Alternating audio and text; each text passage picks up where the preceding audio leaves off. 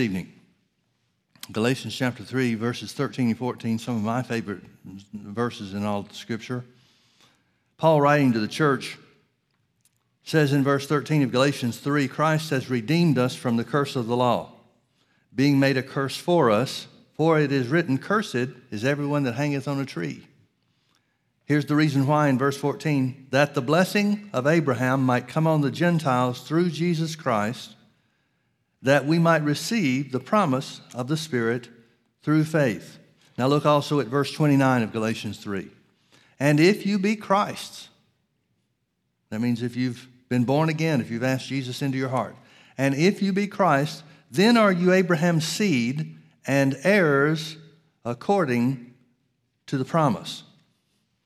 Now, notice that the Bible says, and Paul is writing to the Galatians, and there's some things that are taking place in the Galatian church that, uh, that Paul's trying to correct apparently, after he started the church there, um, after some period of time, there were Jews that had come in, religious people that had come in, religious uh, um, part of the Pharisees and, and so forth in, in Jerusalem. They had come to the region of Galatia and they had told the Galatians that uh, they understood that Paul was preaching Jesus and redemption in the blood of Jesus. That's all well and good, but you still have to keep the law of Moses. And so Paul is trying to correct that wrong thinking, wrong teaching that, had, that, uh, that the Galatians had received. And he's talking to them, talks very specifically to them about the fact that they, as Gentiles, were heirs of Abraham's blessing. And that took place before they ever started trying to keep the law of Moses. He gets on to him pretty specifically in, uh, in chapter 2, talking about how foolish it is for them to think that after they'd been born again, just simply by believing in Jesus' sacrifice and the shedding of his blood and his resurrection, to think now that they need the law of Moses to add something else to them. So he comes to the place where he identifies specifically what Jesus has done for us and what Jesus had done for them and us as well, and how they should be operating. So he says, Christ has redeemed us from the curse of the law. Now, what does the Gentile church know about the curse of the law? These are things he must have made him familiar with when he was there. He says, Christ has redeemed us from the curse of the law being made a curse for us, talking about the substitutionary work of Jesus. For it is written, Cursed is everyone that hangeth on a tree. Jesus, through the, the crucifixion, becomes the sacrifice or the payment that was due from mankind to God in his divine system of justice so that man could avoid and avert the spiritual death that had held us in bondage since Adam and Eve sinned in the Garden of Eden. He says, so that, here's the reason that Jesus was made a curse for us, verse 14, so that the blessing of Abraham might come on the Gentiles through faith. Not through the law, not through keeping rules and regulations, but through faith in Christ Jesus. Then he hammers the nail home in verse 29. He says, And if you be Christ, then are you Abraham's seed and heirs according to the promise. Paul is identifying by the Holy Ghost, at the direction of the Holy Ghost, the place that God wants us to hold and the benefits he wants us to have as children of God. Now, if you'll remember, if you'll turn back to Exodus chapter 15, you know that uh, Israel went in bondage. You remember how Joseph was sold into slavery and he became the prime minister of Egypt because he interpreted Pharaoh's dreams. And all of his family came down to live in Egypt. And the, over a period of time, the Pharaohs were not kind. They had forgotten Joseph and all the things he had done for the, the Pharaoh that he served. And so the children of Israel became slaves. They spent 430 years as slaves in Egypt. But the time came when God raised up Moses to deliver them. Now, you remember the story. You remember how the, the 10 plagues took place? Because when Moses went before Pharaoh and said, God said, Let my people go, Pharaoh starts talking about, well, who's your God? I don't know him. Why should I listen to him? And then the plagues begin to take place. Now, every one of these plagues corresponds to one of the gods of Egypt. And so the plagues weren't just a matter of God's finally been, he's been holding up his anger for a long time and finally he gets to show it towards somebody. But instead, it was to show that the power of God was greater than all the gods of Egypt, all the different things and idols and so forth that they worshiped. And he showed himself greater than every one. But do you remember the 10th plague? The 10th plague was where the angel of death would come and take the firstborn of every household. God told Moses how to avoid that angel of death um, affecting the people of Israel, the children of Israel, the descendants of Abraham. And that was for him to put blood on the doorposts. Now, you remember also that they were supposed to roast a lamb and eat it, the Bible says, for the strength of their journey. Well, the angel of death came just as God said, and it killed the firstborn of every house in Egypt. There was great lamentation and great sorrowful moans and groans throughout the whole nation. And so Pharaoh finally says to Moses, Go, I don't ever want to see you again. So Moses takes the children of Israel. They ate the, the lamb for the strength of their journey, and they started off with all these millions of people to leave the land of Egypt. Uh, the estimates that I've seen made by people in uh, historical settings and so forth was that the children of Israel were a crowd of anywhere from two to seven million people. If you take just the low number, that's a lot of folks. And the Bible says that when Moses led them forth out of Egypt, it said that they came forth with silver and gold. You remember how they went to their neighbors and said, Pay us. We've been working for you for 430 years. Now pay us. And the people of, of Egypt were so glad to get, see them. Just the thought of them getting out of here and going somewhere else and all these plagues stopping and everything, they gave them everything they had. So the Bible says they spoiled the Egyptians. They came forth, the scripture says, with silver and gold, and there was not one people person among them. Now, for a, a nation of people, two to seven million people, assuming the estimates are correct, pick the one you want, whichever number suits you. It doesn't matter to me. But for a crowd that size, people that have been slaves for all of their lives, for generations, to come forth without one feeble person, that means not one sickly person, not one weak person among them, something had to have happened. That's not the normal condition of a nation that's in slavery. They're not the healthiest people around, they're usually the sickest. They don't usually have access to the, to the right care or treatment or foods or anything else that would keep them from getting sick. But the Bible says, tells us in several places, where Israel kept the Passover and God healed the people. So when they come out of Egypt, you remember the story how that they got to the Red Sea? Pharaoh's changed his mind. Now he's angry because his son was killed during the, the Passover. And so he, just, he tells his uh, armies to go destroy the people. Well, they came to the Red Sea. They're cornered. They've got mountains on one side, mountains on the other side, and the Red Sea behind them. And Moses, at God's direction, stretches forth his rod and parts the Red Sea. The children of Israel, the descendants of Abraham, went over on dry ground, and then when Pharaoh's armies tried to chase after them, the waters came together and drowned the most powerful force military force on the face of the earth at that time. Well, everybody's happy. Just as loud as they were moaning and groaning about what are we going to do, we're all going to be slaughtered. Now they're on the other side of the Jordan River, of the uh, Red Sea, excuse me. They're on the other side of the Red Sea, and their mortal enemy is dead. Man, they're rejoicing. They're singing songs. They're raising their hands. They're joyful and rejoicing and so forth. But then the Bible says beginning in verse 22 of Exodus 15, the very next thing that happens, it says Moses brought Israel from the Red Sea. Again, these are the descendants of Abraham. And they went out of the wilderness of Shur, and they went three days in the wilderness and found no water. And when they came to Marah, they could not drink of the waters of Marah, for they were bitter. Most uh, Bible scholars believe that that means poisonous. It certainly can, but the word that's used there doesn't uh, mean that that's the only thing that it could be. It could be mean that it just didn't taste good, too um, too sulfur added to be able to drink, but we don't know for sure. And the people murmured against Moses, verse 24, saying, What shall we drink? And he cried unto the Lord, and the Lord showed him a tree, which when he had cast into the waters, the waters were made sweet. And there he made for them a statute and an ordinance, and there he proved them. Now, statute and an ordinance means that God set down the way that it is and always will be. He's not just telling them something that applies to them and nobody else. He's saying, This is how it works. Now, this is always the way that it works, it's always the way that it will work. They just didn't know about it yet until God told them. So here's the statute and an ordinance that he proved them with. He said, If thou wilt diligently hearken to the voice of the Lord thy God, and will do that which is right in his sight, and will give ear to his commandments, and keep all of his statutes, I will put, literally allow, none of these diseases upon thee which have come upon the Egyptians, for I am the Lord that healeth thee. Now, folks, this is the first time God identifies himself to the children of Israel. First time. And he identifies himself as the God that heals thee. I am the God that heals thee. Jehovah Rapha, I am the healer. So you got to understand that healing for the physical body was once a very important part of the blessing of Abraham. And at least at some time, at some point in time, God cared a lot about healing for the physical body. Now, I know a lot of people think that things have changed, but God can't change.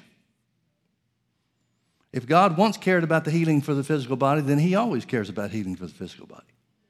If it was once God's plan for the children of Abraham, the descendants of Abraham, to receive healing for the physical body, then He always wants that. And even further, if it was once, if healing was once healing for the physical body, if that was once part of the blessing of Abraham that was to come on the church, the Gentiles, you and me, anybody that believes in Jesus, then it always has to be. Always has to be. Now, the reason I went into the, the um, uh, information about the Passover is that the wording God uses, I am the Lord that healeth thee, it's a, uh, it's a continuous action verb that he uses in that statement which means God is saying, I healed you before, I'm healing you now, and I'll heal you forever. Well, the only thing that we have any record of, or any, anything that would suggest a healing work or any kind of supernatural work from God toward Israel, uh, the children of Israel, descendants of Abraham, prior to this point, is the Passover that they ate along with putting the blood of the lamb upon the doorposts. What I'm telling you is that the children of Israel, prior to the Passover, were not the crowd of people without any feeble among them.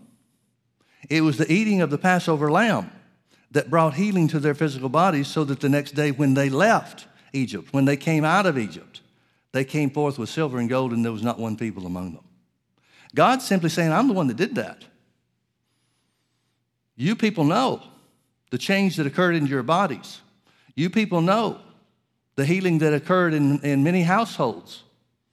So that overnight, the people changed from, at least some of the people changed from, a weak and sickly bunch that had been deprived nutritionally as well as every other way, I'm sure, broken down bodies into healthy bodies. When he said, I am the Lord that healeth thee, the wording has to mean, by definition, the, the terms that he used, has to mean that is something that was done already, something that is done presently, and something that will be done in the future. I am the Lord that healeth thee. Now, fast forward 40 years. The children of Israel have disobeyed God. They've, uh, through their unbelief, they've failed to take the promised land like, they, uh, like God wanted them to. And so that generation dies out. Everybody from the age of 20 and up dies in the wilderness. But in Deuteronomy chapter 28, they come to the place where Moses is declaring to the people, giving them the last instructions before they go in under Joshua's command and Joshua's leadership to take the children of Israel, uh, to take the promised land, where the children of Israel will take hold of and possess the promised land. In Deuteronomy chapter 28, the first 14 verses talk about the blessings of God. If you keep his commandments and do what's right in his sight, then this, this is what will happen. But in verse, uh, in verse 15 of Deuteronomy 28, he starts talking about the curses, and the rest of the chapter is about the curses. It shall come to pass, if thou wilt not hearken unto the voice of the Lord thy God, to observe all his commandments and his statutes which I command thee this day, that all these curses shall come upon thee and overtake you. Cursed shalt thou be in the city, and cursed shalt thou be in the field. Cursed shall be your basket and store. Cursed shall be the fruit of your body and the fruit of your land the increase of your kind and the flocks of your sheep. Cursed shalt thou be when thou comest in, and cursed shalt thou be when thou goest out. The Lord shall send upon thee cursing and vexation and rebuke and all that thou settest thine hand unto for to do until thou be destroyed and until thou perish quickly because of the wickedness of thy doings whereby thou hast forsaken me. Uh, you can't read these things without making the comment that uh, Dr. Robert Young the author of Young's Analytical Concordance, which was uh, primarily used in, in the previous generation until Strong's Concordance came out, and now it's more popular than, uh, than Young's is. But uh, nevertheless, Dr. Young was, a, um, for, was the foremost expert on the Hebrew language and the second foremost expert on the, the Greek language during his lifetime. And he said this concerning the things uh, that the King James translators put and uh, some of the verbs that they used and so forth, just like here, where it says, God will send upon you vexation, cursing, and rebuke, and talks about God sending sickness and different things like that. Well, that doesn't line up with the character and the nature of God as identified in the rest of the scripture. For example, God cannot. He's, he's God, He never changes, He's only one way. He can't be making people sick and healing them at the same time. He just can't do it. The Bible specifically identifies that there's no turning, there's no shadow of turning with God. God never changes. So if God's in the business of making people sick, it's impossible for him to be the one that's healing too. Can't do it. Well, we know Jesus was sent to heal people. We know of all the healing miracles that took place in Jesus' ministry, and Jesus told us that he came to show us the Father. He said at the end of his life, just before he went to the cross, he that's seen the Father, he that's seen me has seen the Father. Which means everything that Jesus did he did as an example to us of how God operates. Well, Jesus never questioned whether somebody would be healed or not. He never prayed about healing anybody. He healed everybody that came to him immediately. So, if that's the way Jesus is, if that's what Jesus is showing us about the Father, then it's impossible for some of these scriptures that we're going to read in Deuteronomy 28 to mean exactly what they say. Here's where Dr. Young comes in. Dr. Young said in the Hebrew language, particularly, there is a, a, permissive verb that the English language doesn't have. Now, it's also important, I think, for us to understand that where it was certainly easy enough and uh, possible for the translators to translate it with a permissive tense or permissive action in these verbs, the King James translation is what's called a transliteration. It's not just a translation, it's a transliteration, which means it's as close to a word for word translation as the translators could make it. So when they were faced with the, the, the, choice, and I don't know which way they would have gone, I don't know what they believed about God, believing uh, in healing in the day that the King James translation came out was probably pretty rare, I would think. And uh, church history certainly, or the, uh, the history of the Bible certainly would bear that out. But regardless, the translators were faced with a choice. Do we say that God will send these things, or do we say God will allow them to be sent? And apparently, the word for word translation was so important for them, it was so much a part of their mission to translate this for the king uh, uh, uh, at the king's orders, that they chose the causative verbs instead of the permissive verbs to be translated. So, here where it says, The Lord will send upon thee vexation, rebuke, and, and so forth, it means he'll allow it to happen. Notice that it's the result of them breaking God's law and breaking uh, God's statutes that He gives them, His commandments, that He gives them through Moses, which we would know of as the law of Moses. But the translators translated these things in a causative sense rather than a permissive sense. Well, that hurts some people's understanding of how God operates and who He is. God never is the one making anybody sick. And in fact, he said that if we'll keep the laws of God, keep his laws, and keep his commandments, we don't even have to pray about it. He'll keep us well, he'll take sickness away from the midst of us. That's who God is. He's the God that heals us, not the God that makes us sick, not the God that's waiting for us to do wrong to try to put sickness and disease on us. I like one thing Brother Hagin used to say. He said, if God was going to make people sick, where would he get the sickness from? Sickness is always of the devil. Well, you think he's going to borrow something from, from the devil to use? Not a chance. So anytime you see in, the, in verses like this, where it's translated in the causative sense, it's because the translators chose a word for word translation at the expense of the real meaning. The Lord shall allow upon the cursing, vexation, and rebuke. Verse 21 The Lord shall make or allow the pestilence cleave unto thee, until he has consumed thee from off the land whither thou go to possess it. The Lord shall allow thee to be smitten with a consumption, with a fever, and with an inflammation, and with an extreme burning, and with the sword, and with blasting, and with mildew, and they shall pursue thee until thou perish. And thy heaven that is over your head shall be brass, and the earth that is under thee shall be iron. Um, we don't want to read the whole thing. Notice verse 27. It says, The Lord will smite thee with the botch of Egypt. A lot of people think that's leprosy, but we don't know for sure. And with the hemorrhoids, or hemorrhoids, he's talking about hemorrhoids, and with the scab and with the itch, skin diseases, whereas thou canst not be healed. The Lord shall allow thee to be smitten with madness and blindness and astonishment of heart.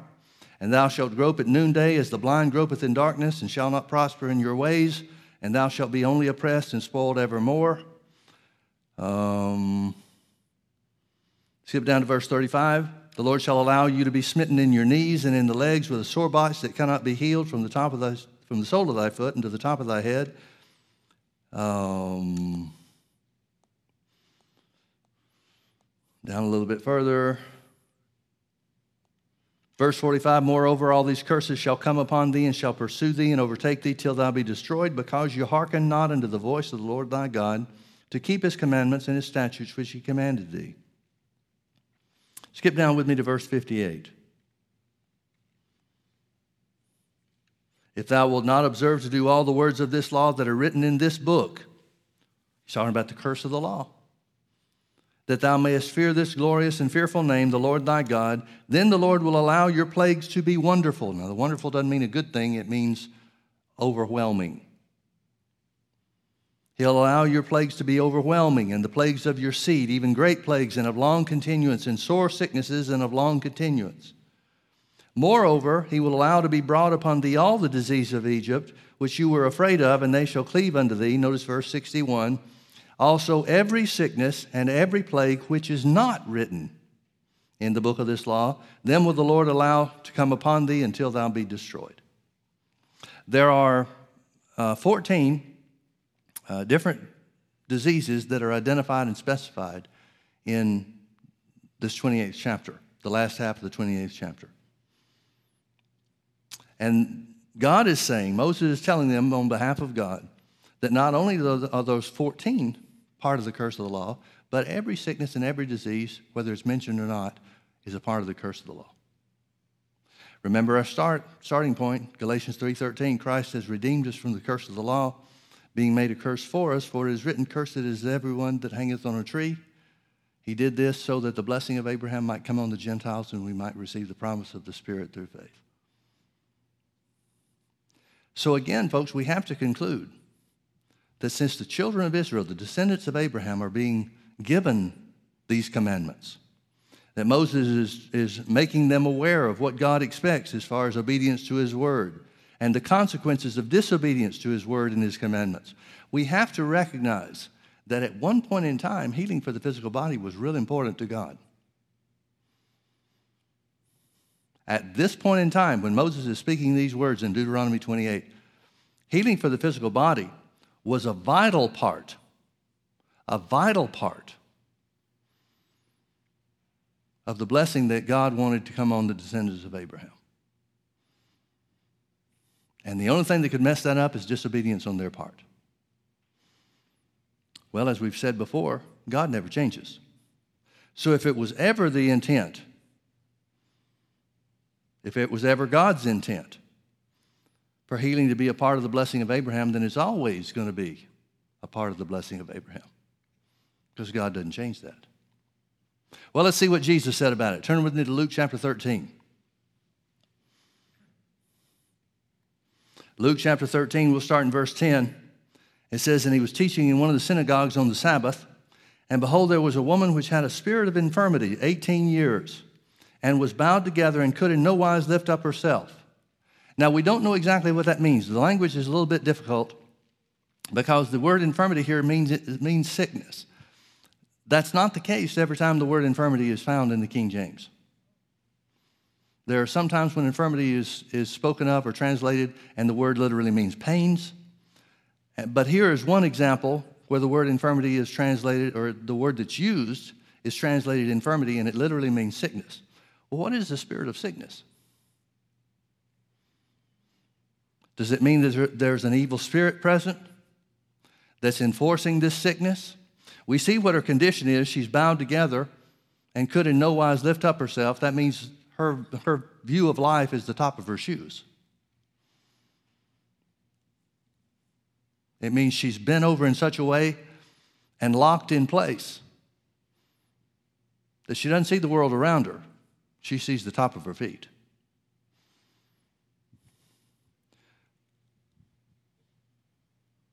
So here's this woman with a spirit of infirmity, 18 years. And Jesus, when he sees her, verse 12, Jesus saw her and called her to him and said unto her, Woman, thou art loosed from thine infirmity. Now, the word loosed is the same root word that we get our word redemption. The word that's used throughout the New Testament. Literally, he's saying, Woman, you're redeemed from your infirmity. I want you to realize that redemption and being loosed are virtually the same things. God's plan of redemption, Jesus' work of redemption, his redeeming work, is to set you free.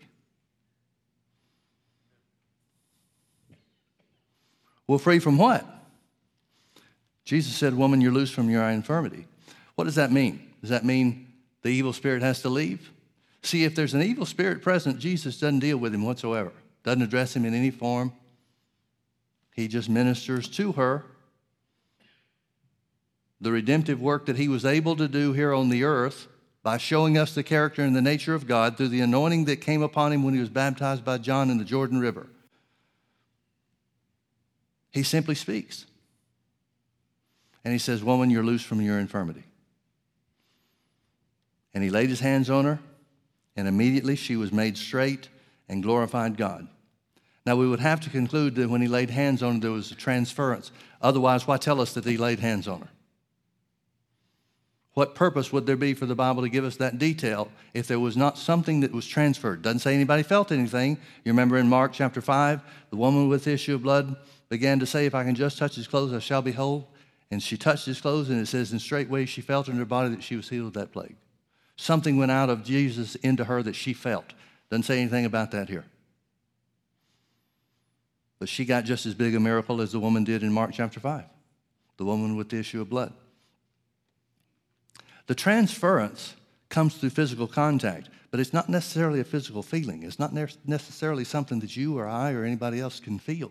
Sometimes it does happen that way where somebody feels something, but it's not about the feeling. And you can't judge what happens by what you felt or didn't feel. The transference takes place in a supernatural way through the contact, in this case, through the contact of Jesus' hands upon her body. So many times people are trying to judge what God does or what they got from God by what they felt or didn't feel. And that's a mistake every time. So Jesus laid his hands on her, and immediately she was made straight and glorified God.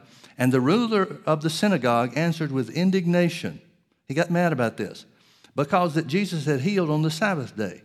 And he said unto the people, There are six days in which men ought to work. In them, therefore, come and be healed, and not on the Sabbath day. Can you imagine the gall that this guy had? He just watched Jesus heal this woman. She's been this way for 18 years. It doesn't say she's visiting from out of town. So we have to assume that, the, that everybody in the synagogue knows who this woman is, including the rabbi, the ruler of the synagogue.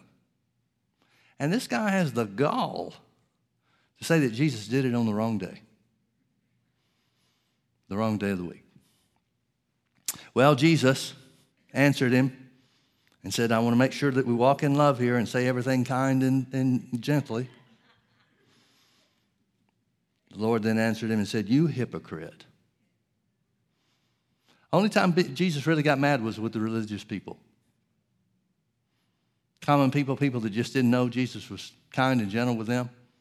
But when it came to religious people, he got in their face and he told them what was what. How can you tell if somebody's a religious person like that? They're the ones that are always going to be fighting against healing. They fought against it in Jesus' day, they, fought they fight against it today. So Jesus said, You hypocrite, does not each one of you on the Sabbath day loose his ox or his ass from the stall and lead him away to watering? Now here's Jesus telling us and showing us the will of the Father, showing us what God's like. And ought not this woman, being a daughter of Abraham, whom Satan has bound these, lo these 18 years, be loosed from this bond on the Sabbath day?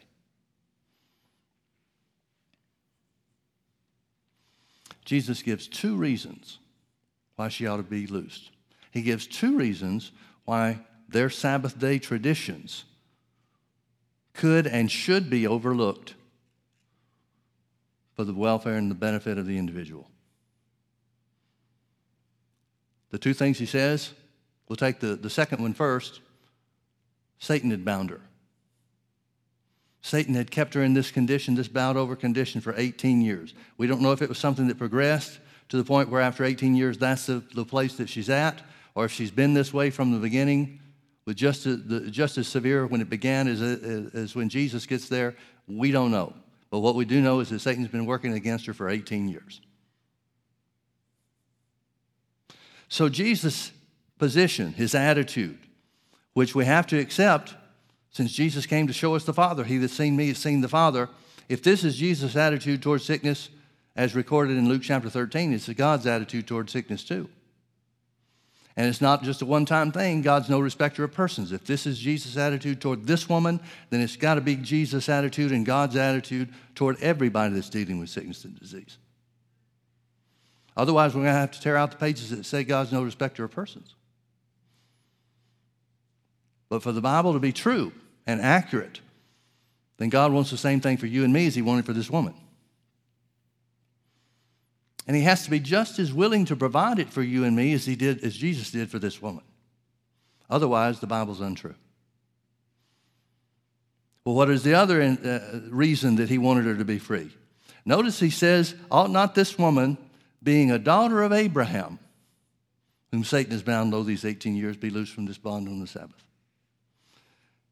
What does that tell us? Well, if we remember what we read in, Ezekiel, in uh, Exodus chapter 15, where God established himself past tense, present tense, and future tense as the God that heals us, us being the children of Abraham, us being those that are heirs according to the promise. Galatians 3:29 says, "And if you be Christ, then are you Abraham's seed." So it's talking about you. Then are you Abraham's seed and heirs according to the promise? Heirs of what promise? Jesus says that part of the promise includes healing for the physical body. Deuteronomy chapter 28 shows us that sickness and disease is a part of the curse of the law that Galatians 3:13 says we're redeemed from. So healing has, has got to belong to the children of God. Got to. Got to. Ought not this woman, being a daughter of Abraham, whom Satan has bound lo these 18 years? God doesn't want you bound by sickness or disease or by any other thing that's the work of the devil in any form whatsoever. He wants you and me to be free. Think about what that means. That means our redemption is a perfect redemption. Our redemption is a complete redemption that frees us in every respect from the work of the devil. Jesus said it this way Whom the Son sets free is free indeed. The word indeed means in every respect, it means absolutely, it means completely. So the redemption that came to you and me through the shed blood of Jesus, through his death, burial, and resurrection, is a redemption that frees us completely, absolutely from every work of the devil. Well, the, curse of the law is identified in Deuteronomy chapter 28, the last half of the chapter, way more than the last half, from verse 15 through verse 63 identifies what the curse of the law what the work of the devil is against the people of God who fall into disobedience. Which means God wants you free from every bit of that. There's financial blessing identified in Deuteronomy 28. There's certainly physical healing identified. We've looked at that specifically. There's family blessings that are identified in Deuteronomy 28. All these things that are identified as a part of the curse of the law, the blood of Jesus was shed and has been presented in the heavenly holy of holies for an eternal sacrifice, an eternal redemption for you and me. Every one of those things that the curse talks about is stuff that you don't have to be bound with anymore. Ought not this woman? Here's Jesus saying, as a representative of showing us who God is and what God's attitude toward things are. Here's Jesus saying that God's attitude and God's belief and God's position is the children of Israel, the descendants of Abraham, the seed of Abraham, those that are in Christ Jesus, ought to be free. Ought to be free. They ought to be free.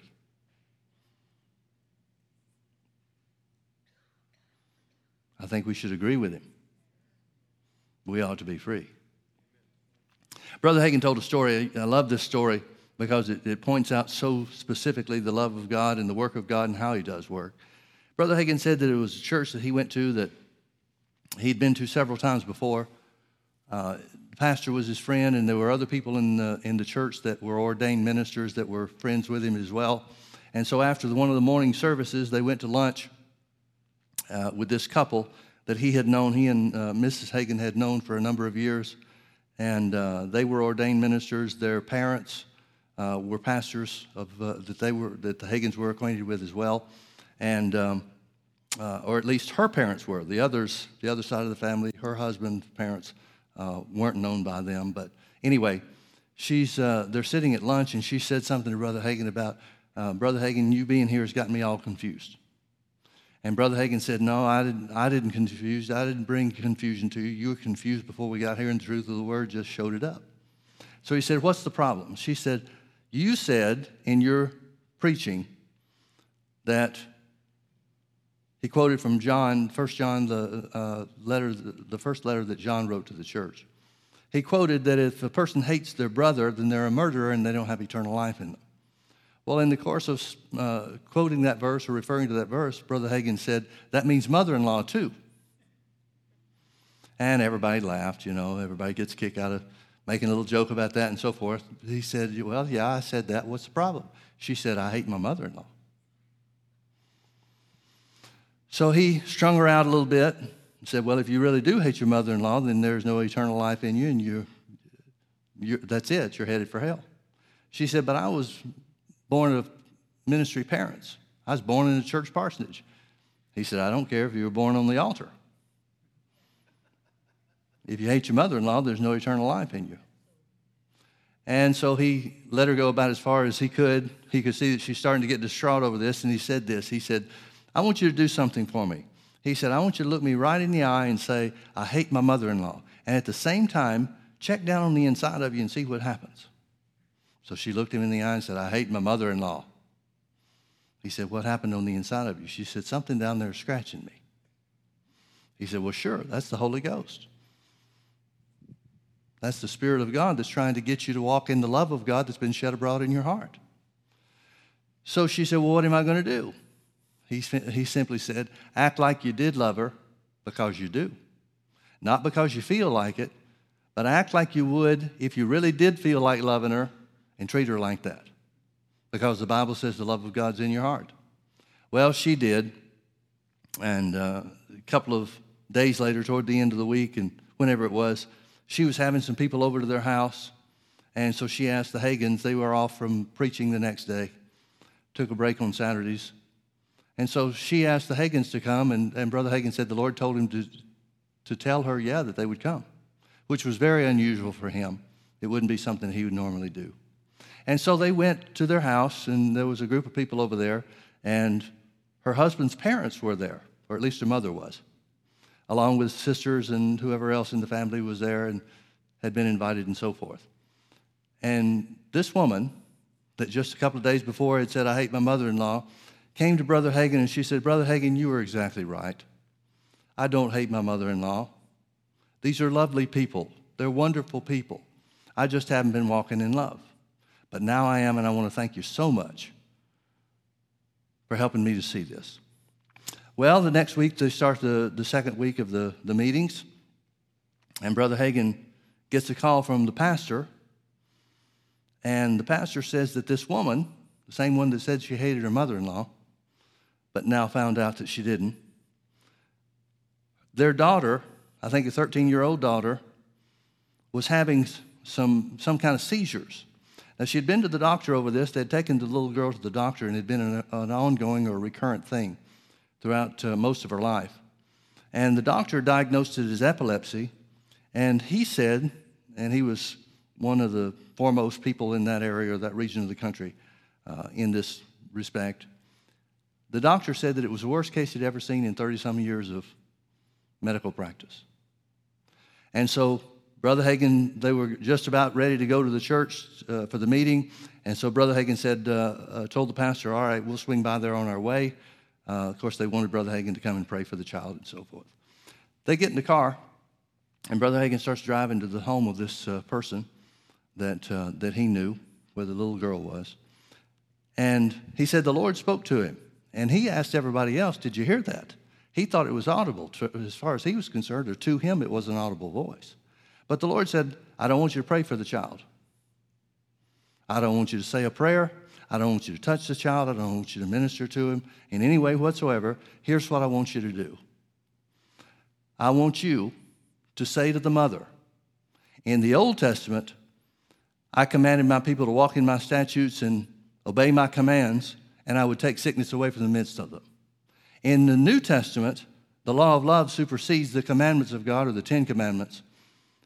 So if you're walking in love, you're an heir of the same promise of sickness being taken away from the midst of you. So tell the mother to say, Satan, I'm walking in love. You take your hands off my child in Jesus' name. Well, they got there, and Brother Hagin told them what the Lord said. He explained to them that in the Old Testament it was about keeping the law of Moses, and if they did, the, the sickness would be taken away from the midst of them. But in the New Testament, the law of love is the only one that we have to keep. And so, as soon as he got it out of her mouth, Mother, say this Satan, take your hands off my daughter. I'm walking in love in Jesus' name. He said, I no sooner had gotten it out of my mouth, she turned to where her daughter was. She pointed her finger toward her daughter and said, Satan, take your hands off my child. I'm walking in love in Jesus' name. Brother Hagin said, the, the, anybody that was there, there were several people that were already gathered together along with the Hagins. He said, everybody that was there saw that as fast as you could snap your fingers, this seizure ceased. It stopped. Just stopped.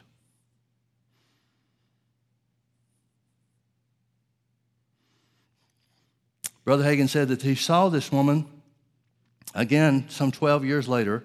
By that time, the daughter would have been grown and on her own, pretty much, at least. And he asked the mother, Did you ever have another problem with that? She said there was one time in those 12 years, there was one time when it tried to come back on her. And Brother Hagin asked, What did you do? She said, I did the same thing I did the first time. I said, Satan, I'm walking in love. Take your hands off my daughter. And it ceased. Now, what is so precious about this story to me is the place where so many people get hung up on the, on the experience.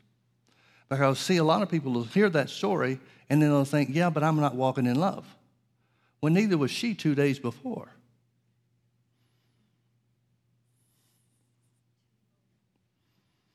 She had just started walking in love toward her mother in law. Since the time or during the time that Brother Hagin was holding the meeting in that church. So, whatever the situation that you and I might find ourselves in, whatever steps we need to take or adjustments we need to make to step back over into love, it's not something that God requires of us for 10 or 12 or 20 years before we get some benefit out of it. As soon as we make the adjustment, we're back in the place where the blessings of Abraham belong to us we're back in the place where God's attitude is the same towards you as it would be toward this woman in Luke chapter 13. You ought to be free. You ought to be healed. You ought to be delivered. You ought to be free from every aspect and every part of bondage and work of bondage that the enemy brings. You ought to be free from things that you might be addicted to. You ought to be free from things that hold you in bondage in every respect. You ought to be free. For the same two reasons that this woman was. The thing that holds you back is the bondage of the devil, and his power has been defeated by the victory that Jesus won through his sacrifice. Secondly, if you're Christ and you're Abraham's seed and an heir according to the promise, it belongs to you. It'll never not belong to you. We might be in situations occasionally where we take ourselves out of the place to receive it by taking a step outside of love, but there's a fix for that. And it's a simple thing to just repent, seek forgiveness from the Lord for it, and start walking in love once again. Folks, there's another thing about walking in love that a lot of people don't seem to get. Walking in love does not mean walking according to your feelings. If walking in love was uh, walking according to your feelings, then we would only walk in love toward the people that we felt good toward or good about. But you walk in love by faith. No matter what you might feel towards somebody, you seek to do good for them. Walking in love does not mean having warm, fuzzy feelings toward everybody all the time. Let me tell you a story when I was, um, the year before I went to Bible school, this would have been about 1979. Um, well, no, it would have been 1980. My dad died in 1980. It happened after that. My dad had remarried. My mother and dad had divorced when I was a senior in high school. And he had remarried, and um, I didn't have much dealings with, with either her or him, really. I wasn't too impressed with her, but I didn't care. You know, it didn't affect me so much either way, one way or the other. But when my dad died, he had purposely set things up, and this is stupid, this is a really dumb way to do it. But my dad had had, had a, a real bad experience with his parents. And he saw his sisters, he had two other sisters, there were three of them in his family, and his two other sisters and their husbands really did some underhanded things when it came to my grandparents' possessions and money and inheritance, whatever you want to call it, stuff they left behind when they died. And, uh, and my dad got the short end of the stick. No two ways about it. He got the short end of the stick. And because they used some legal means and maneuvered, did some legal maneuvers to do it, he was really, really, really against having his will or his estate go into probate. And so he set it up in such a way that it could avoid probate. Well, I, am not a legal expert and I don't know too much about, about these things. But I know that it put her in a position, his second wife, it put her in a position to distribute things according to however she saw fit, legally, however she saw fit. Well, he thought, I assume, from some things that he said to my brother, never said anything to me about it, but from some things that he said to my brother, I assumed or I assumed that he assumed that she'd be fair about dividing things up the way that he intended and what was his before they got married and went to the, my brother and I and that kind of stuff. Well, that's not the way it went at all. She wound up taking everything that was there, and it was it wasn't a whole lot of money, but it would have been, I don't know, sixty thousand dollars maybe to me and, and my, another sixty to my brother. But she came and told us very specifically that my dad didn't want my brother and I to have anything that he had, and that she was directed by him, and, and, and we knew this was a lie from the beginning, but she was directed by him to divide everything that was left between her and her children. Well, you know, you're in a place where your dad's just recently died. It's not like I had a real close relationship with my dad. He was hardly ever around, but he's still your dad. And so there are feelings there and, and so forth. Well, when she told us that, I never wanted to kill somebody as bad in my life. Now, you laugh. It wasn't funny to me. I'm telling you the truth. I almost immediately began thinking how easy it'd be to get rid of this woman. But then it'd be left to her children, so that wouldn't do us any good anyway. And so it became something that we, uh, my brother and I tried to, to uh, get some legal advice to see if there's anything that could be done about it. And long story short, nothing could be done. His avoidance of probate was the very thing that gave her um, a legal right to do whatever she wanted to do, however she wanted to do it. And so this was, um, my dad died in May, just a couple of days before his birthday in 1980. And so here I am. I'm trying to believe God. I'm trying to act on the word. No, virtually nothing. Haven't been to Bible school yet. Just have listened to some of Brother Hagin's tapes, one tape series, one six tape series. And that's all I know about the word. That's, that's it. That's the extent of my knowledge. I didn't know anything about growing in love. I certainly didn't know anything about walking in love by faith and that type of thing. And so I'm really upset about the way things have gone. It's not fair. It's not right. It's not even true. What she said wasn't true. And so I'm going through life now wondering, what am I going to do? How am I going to live with this? How can I look this woman in the face again? And all this kind of stuff. And I'm going down the road, driving on uh, Highway 65, Interstate 65, in the middle of downtown Birmingham. And I'm just complaining away. I'm in my car talking out loud. I'm by myself, so I'm talking out loud. I don't care what I look like, it doesn't matter. Nobody can hear what I'm saying outside the car anyway. And so I'm just telling the Lord what's wrong with all this stuff. Just telling him, letting him know. In case he missed anything, I made sure he was informed. And as I'm talking to the Lord, I stopped or slowed down and finally said, Lord, what am I supposed to do? He said, Walk in love. First time I can remember hearing the voice of God clearly. He said, Walk in love. Well, I knew enough by then, I'd listened to enough of Brother Hagin's tapes to know that the Bible talks about walking in love, and love is the new commandment or the only commandment of the new covenant. And so I knew it's got to be God. The devil's not going to tell me to walk in love. I knew it had to be God, but I still don't know how. I said, All right, I, I stewed about it for a little bit, and another minute or two went by, and I finally realized that I'm not going to be able to fight against this. I've got to agree with God. So I said, Okay, Lord, I'll walk in love. But how do I do that? And the Lord said very simply, very plainly, second time I know that I've heard his voice in my life, he said, Pray for her. And that just sent me over the edge. And so, smart aleck me, I said, Pray for her. How in the world can I pray for her? And then I had an idea. I said, Oh, okay, I'll pray for her. I'll pray she gets hit by a bus. That's praying for her, Lord. And God didn't argue with me, He didn't say anything, let me calm down a little bit. And then I'm right back where I was before. I've got to pray for her. So I asked the Lord, I said, What do I pray? He said, Pray that I would bless her. I said, Father, that's really not what I want. I don't want you to bless her. I don't want her to be blessed in any way whatsoever. And the Lord answered me back and said, No, but the love inside of you would. So I started. Now, folks, you should, I wish I had a video of that first prayer I prayed. Because I am gritting my teeth. There's no formality to this thing whatsoever. I'm simply doing what God told me to do, and that's it.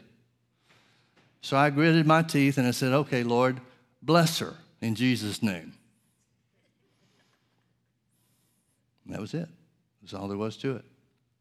Every time that I would think of it, I knew exactly when the thoughts would come to me about how wrong she had done and what hardship it was going to cost me and my brother and, and how it would affect our futures and all this kind of stuff. I knew that, that I was supposed to do the same thing. Every time I thought about it, instead of getting mad about it, I would catch myself and say, Lord, I pray that your blessings would come upon her. I did that for about three weeks. And, and I was diligent in it, folks. I got to tell you. It may not have happened every time, but 99% of the times it was there. Every time I thought about her and every time this anger started to rise up, I'd say the same thing Lord, I ask for your blessing upon her. Now, after three weeks, you know what happened? God answered my prayer. He blessed her. And that made me madder than ever. I thought that God understood that I didn't really mean it when I was praying it. but that's not how the love of God works. He did bless her. And I'm left doing the same thing every time I think about the situation, every time I think about how unfair it is, every time I want to complain to God about how unfair it is. I know what I'm supposed to do. And so I kept doing it. I kept doing it. I kept doing it. Folks, I want to tell you, I wound up, uh, what would it be, three or four months later, going to Bible school in Tulsa. And before that time came where I left for school, I had prayed for her so much that it really seemed like what she had done had happened to somebody else, and I just heard the story. There were no feelings of anger about it anymore. There were no fits of rage like I had prior to that. It was like it was just a story I heard that happened to somebody else, and I was relating the story. There were no hard feelings about it from that time on. So I know what it is to pray for somebody in faith. I know what it is to walk in love towards somebody in faith. My feelings, if you had told me three months earlier that that would happen in the, in the middle of me being mad about the stuff as it took place, if you had told me that in a matter of three or four months, I wouldn't have any feelings about this, any hard feelings about this, any feelings of anger or hate or anything else, I would have told you you are out of your mind. Because there for a week or so, I was consumed with it. But by simply praying, not even a prayer I wanted to get answered, just by doing what the Bible says to do. I think back on it now, and I have to think real hard to remember some of the details about it because it like, it's like it happened to somebody else, and I just heard the story. That's what walking in love is supposed to be. Not according to our feelings, but according to the love of God. There was a, a point in time, and this was a real turning point. I almost forgot this detail. There was a real turning point that took place when, after I started praying for her, and God started blessing her. And just by coincidence, I happened to hear of all the blessings that were coming her way. You know how that works. There was one time where I started to take it up again and get mad about it. I did say, Lord, this is not fair. It's not fair. It's not right. And just for a moment, He opened my eyes so I could see her the way that He does. I realized that she's on her way to hell. She thinks this money is going to make a difference in her life, and it won't. I saw her as somebody that deserved my pity and my prayers. And from that moment on, I had no trouble with the hard feelings. From that moment forward, every time something would come to my memory, every time something would rise up, and the devil makes sure you remember this stuff. Every thought that came, I remembered what the Lord opened my eyes to. And I began to pray for her in earnest. I began to pray for her because she really needed help. The money that she stole from us meant nothing in comparison to what the Lord had revealed to me. And I realized that it was the same way what he showed me was the way that he saw her and how much she needed help. She became a project of mine, a prayer project. A couple of years later, I heard she got saved. And it's so much better. It's so much better for me knowing that anything that I've gotten and anything that, that, that was accomplished, anything that God brought to me, came from him rather than money left from my dad. It's so much better. When Abraham said to the king of Sodom after bringing back all the people and stuff, he said, I don't want to take even a shoestring from you because I don't want you going around saying that you made me rich. So much better to let God do it. Amen. Amen. Galatians 3:29, and if you be Christ, then are you Abraham's seed and heirs according to the promise. Christ has redeemed us from the curse of the law. He's redeemed us from the curse of sickness and disease. He's redeemed us from the curse of poverty. And he certainly has redeemed us from spiritual death. And that's what makes up the curse of the law. Let's pray. Father, we love you. We thank you so much for your goodness and your mercy toward us.